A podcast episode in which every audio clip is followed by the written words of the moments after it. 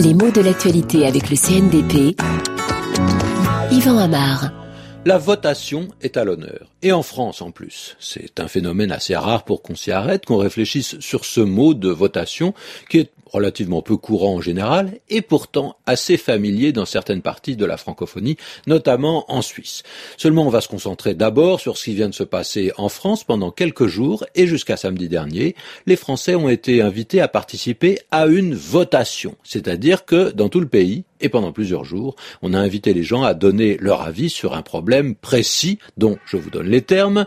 Le gouvernement veut changer le statut de la poste pour la privatiser Êtes-vous d'accord avec ce projet? Oui, non.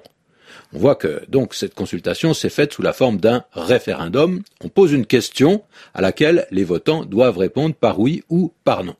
Et pourtant, le mot de référendum n'a pas été utilisé. Pourquoi? D'abord parce que le référendum est une procédure officielle, c'est une consultation qui est proposée par un gouvernement. Alors que cette votation était une initiative d'un certain nombre d'organisations, notamment syndicales, qui ont voulu sensibiliser l'opinion publique à l'avenir de ce service public, euh, la Poste. Donc cette votation n'a aucune valeur juridique. Il faut que ça soit bien clair. Seulement, son succès va peser assez lourd sur la façon dont le gouvernement envisagera le statut à venir de la poste française. Les organisateurs avaient donc opté pour cette appellation de votation et même de votation citoyenne. Citoyen, c'est un adjectif qui est très à la mode, et la coller au mot votation, ça donnait une idée de légitimité populaire. Hein. Ces citoyens, donc, même si c'est une action qui ne s'inscrit pas du tout dans un cadre institutionnel, ça va donner l'impression que c'est démocratique, et que la voix du peuple s'exprime, qu'elle a le droit de s'exprimer.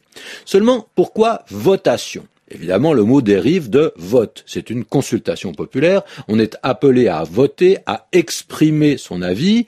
Le dictionnaire Robert indique que ce mot de votation est vieux ou régional. Il est vrai que le mot, en français, il est ancien, il n'est plus guère utilisé. Puis on voit que des initiatives d'aujourd'hui pourraient le remotiver, comme on dit, le revivifier.